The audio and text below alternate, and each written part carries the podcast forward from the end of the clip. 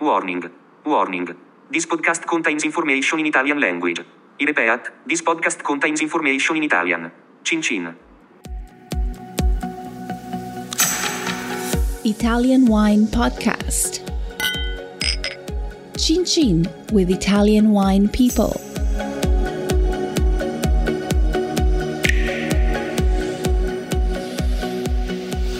Welcome to this special Everybody Needs a Bit of Scienza edition of the Italian Wine Podcast. Here's the premise Vinitaly International Academy community members Send us their questions for VIA Chief Scientist Professor Attilio Scienza. we record his answers, and Stevie Kim. Tries to keep him in line. Sometimes it works. Thank you for listening.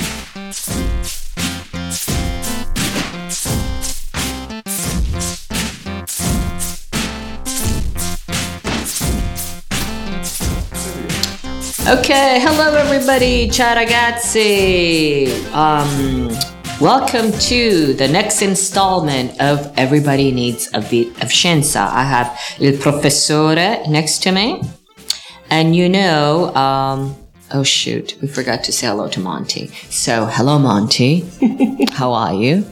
Where are you? okay, there you go.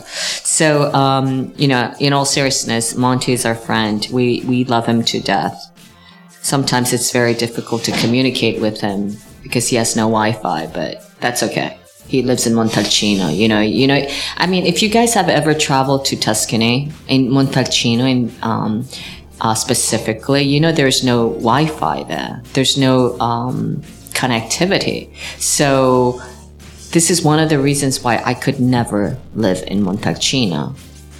Okay, having said that, let's go to our question. Our question comes from our Italian wine ambassador from Boston. His name is Ciro Pirone, italo-americano. L'hai conosciuto sta ragazza, no? Forse ma non me lo ricordo. Sì, è, è- è molto bravo, è molto puntiglioso anche, è un- anche un bravo insegnante. Comunque, buongiorno. La domanda che vorrei proporre al professor Scienza è a riguardo il- l'uva glera e il vino prosecco che se ne produce. Considerando il successo enorme che il prosecco ha raggiunto a livello globale negli ultimi dieci anni e continua a ottenere, vorrei capire, vivendo nel mondo del commercio del vino italiano negli States, se quando parliamo di prosecco ai buyer e consumer ci sono veramente differenze sostanziali nei vini tra un produttore e l'altro, piuttosto che una zona e l'altra, che sia la provincia di Treviso, Conegliano, Valdobbiadene, Valdobbiadene, Valdobbiadene, o Valdobbiadene. Dove Ok, Valdobbiadene. No, non è facile per gli americani. Valdobbiadene. It's like a tongue twister almost. O piuttosto le rive. Cosa veramente definisce i vini in- di queste zone? Considerando che la glera è un'uva abbastanza neutrale come gusto. Oh, Oh, I like that. Oh, e a proposito, cosa ne pensa del prosecco rosato che ha il via di partenza? Non ho mica capito cosa, cosa ti chiede qua. Comunque tu hai capito? Ok, meglio Spero. così. Ok, vai, vai Attilio. Sì, la domanda è pertinente, nel senso che eh, chi conosce, eh, direi così, il territorio e la tecnica di vinificazione eh, non si rende conto probabilmente di- delle grandi diversità che ci sono eh, alla base di un vino di prosecco. Intanto bisogna distinguere molto bene tra il prosecco della pianura dal prosecco eh, della collina. Sono due prodotti completamente diversi.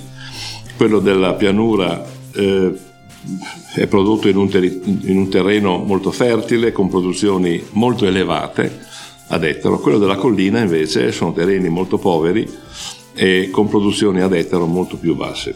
La prima distinzione è di tipo geologico. La collina di Conegliano Valdobbiadene eh, ha tre matrici geologiche molto diverse. La parte più orientale è una matrice di origine glaciale, è l'appendice, la parte finale del ghiacciaio di Vittorio Veneto. Poi abbiamo la parte centrale della denominazione, che sono delle marne, delle marne calcare. La parte più invece occidentale sono dei terreni di, di origine, possiamo dire, eh, molto più evoluta dal punto di vista geologico e soprattutto sono dei conglomerati e dei ferretti nella zona di Asolo. Questa è una distinzione geologica molto importante. Le uve che nascono in questi tre diversi suoli, escludo la pianura perché la pianura non ha una grande differenziazione di tipo geologico, danno origine a uve con una composizione aromatica molto diversa. All'interno poi di questo territorio eh, collinare ci sono altre due variabili non trascurabili. La prima variabile è legata all'altitudine.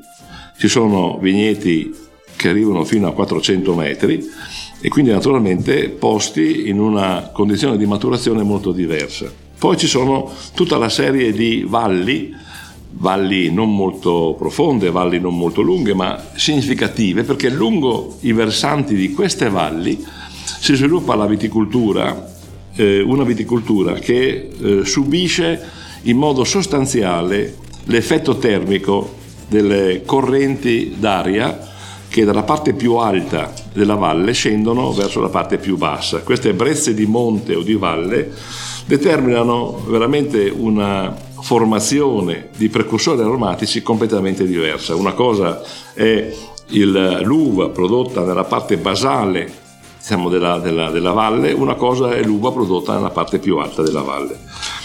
Vicino a queste differenze di natura, possiamo dire, pedoclimatica, ci sono differenze di natura genetica. La popolazione delle, del, del, della glera è una popolazione molto variabile geneticamente, ci sono eh, direi eh, espressioni genetiche completamente diverse dalla forma del grappolo, dalla dimensione del grappolo, dalla dimensione dell'acino, dalla allegagione, quindi dalla dimensione, dal numero di vinaccioli, cioè tutta una serie di variabili che possono determinare una diversa maturità di quest'uva e quindi naturalmente ancora una volta il potenziale eh, aromatico. l'altra variabile che viene molto spesso ignorata è che quasi mai questa, questo vino eh, prosecco nasce dalla glera in purezza. All'interno dei vigneti, specialmente nei vigneti più vecchi, ci sono molti vigneti, eh, direi molto vecchi all'interno della denominazione, contengono anche altre varietà tipo il verdiso, tipo la perera, eh, qualche pianta di pinot. Tutte queste eh, varietà accessorie possono contribuire a dare una differenziazione nella, nell'aroma. L'acidità, per esempio, la pereira o il verdiso eh, portano più acidità, eh, magari un po' di pinot porta un po' più di aroma e così via. Quindi anche questo può contribuire a creare una base, eh, diciamo così, eh, enologica eh, differenziata. La tecnica di vinificazione è abbastanza, possiamo dire, standardizzata, cioè fermentare in autoclave in grandi recipienti col metodo Charmat Martinotti come si vuole chiamare può eh, rappresentare un elemento di massificazione solo che anche qui il, il, eh, le, le diverse aziende praticano direi eh, delle tecniche che possono dare ai loro vini qualcosa di particolare. La prima di questi elementi di variabilità è l'uso dei lieviti. Ci sono molti lieviti che hanno un potenziale aromatico molto diverso, quindi quasi un segreto all'interno delle varie cantine per prodursi una cuvée e questa cuvée poi sarà quella che sarà utilizzata nella rifermentazione e che può dare quindi un patrimonio aromatico particolare. L'altro elemento non trascurabile è il, la lunghezza del rapporto tra vino e feccia nobile cioè ci sono eh, vini che vengono prodotti rapidamente, in un certo senso eh, si, si, completa il ciclo di rifermentazione e quindi poi viene eh, imbottigliato, ma ci sono vini invece che al termine della rifermentazione rimangono, permangono sulla feccia nobile e la feccia nobile nella sua autolisi produce anche delle eh, componenti aromatiche molto molto eh, particolari. Quindi eh, anche se l'uva della glera è fondamentalmente eh, diciamo così neutrale, anche se ha comunque delle, eh, dei precursori d'aroma che sono eh, aromigeni, nel senso che non si sentono nell'uva, ma diventano produttori di aromi nel momento in cui vengono, quest'uva vengono vinificate, quindi vengono eh, liberati perché sono delle sostanze aromatiche esterificate, cioè legate degli zuccheri. Quando l'aglicone si libera dal, da, da, questa, da, questo rapporto diciamo così, di, di complessità eh, attraverso alcuni enzimi che sono idrolitici che tolgono l'aroma dal supporto dello zucchero, allora queste sostanze che apparentemente sono neutrali diventano poi eh, precursori d'aroma e quindi diventano poi sostanze che si ritrovano nel, nel vino. Eh, in questo momento eh, la differenziazione all'interno della denominazione è ancora abbastanza, possiamo dire, eh, sotto traccia, perché l'unica differenziazione è quella delle rive. Le rive sono un po' come, non so, eh, i cru, eh, potremmo dire in Borgogna, o non so, i, i, le, le, distinzioni che si fanno a, a Barolo sulle, sulle, sulle, varie provenienze. Eh, le rive sono eh, questi microambienti di alta pendenza, eh, molto difficili anche da lavorare, che producono poca uva, ma che sono espressione di una, eh, diciamo così, un mesoclima particolare, sia per esposizione, sia per altitudine, sia per, eh, direi così, nat- natura geologica. E naturalmente chi ha la possibilità di utilizzare la denominazione rive la usa ed è un elemento qualificante.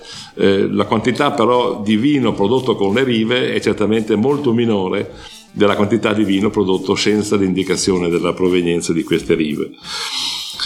Il Prosecco Rosé. Beh, Prosecco Rosé è una, direi, possiamo dire, una risposta al mercato.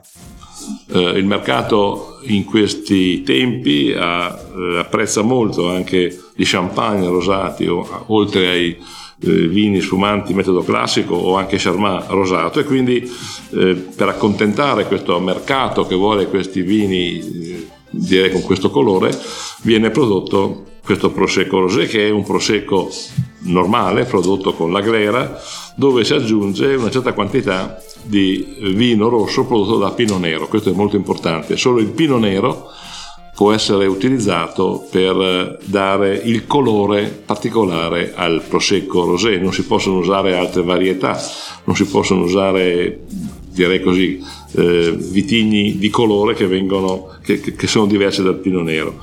È una novità dal punto di vista della tradizione, non esisteva, non è mai esistito un prosecco eh, rosato, rosé, e naturalmente, come dico, questa produzione nuova è stata eh, la risposta del produttore o del consorzio nei confronti della domanda del mercato e sembra che questa eh, domanda sia stata eh, assecondata perché la domanda di questo vino è importante anche se purtroppo è capitato in un periodo un po' negativo per i brindisi, cioè se questo era un vino da bersi nella felicità, nella gioia di stare assieme e di festeggiare o comunque di celebrare anche di amicizia i rapporti tra le persone, lo stato della, del mondo con, con eh, il Covid certamente non favorisce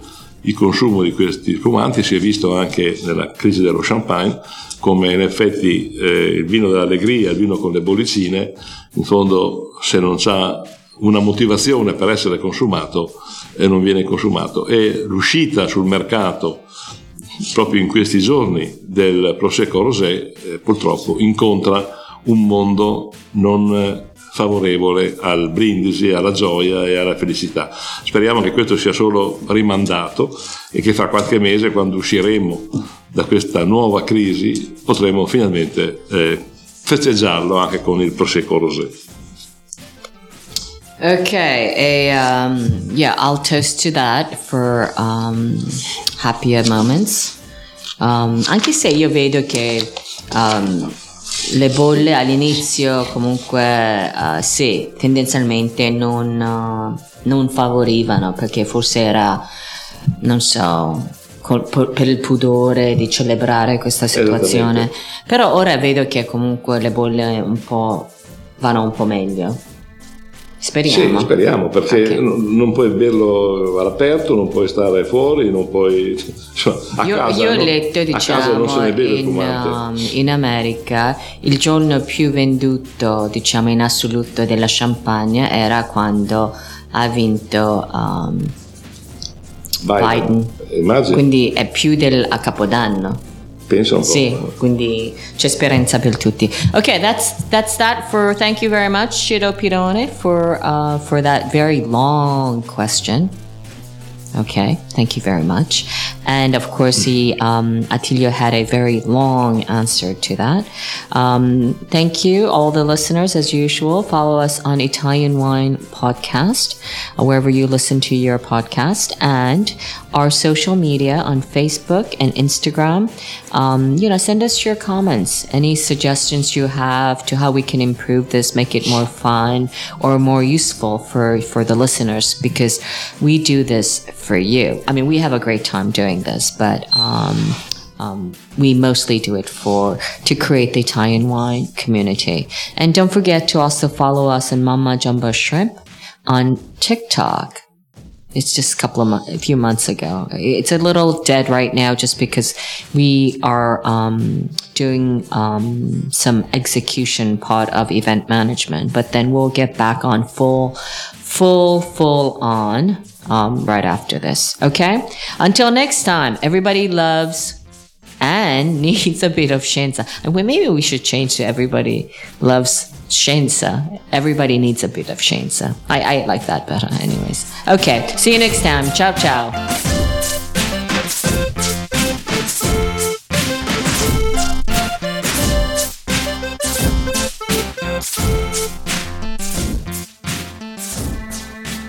To the Italian Wine Podcast wherever you get your podcasts. We're on SoundCloud, Apple Podcasts, Himalaya FM, and more. Don't forget to subscribe and rate the show. If you enjoy listening, please consider donating through ItalianWinePodcast.com. Any amount helps cover equipment, production, and publication costs. Until next time, chin.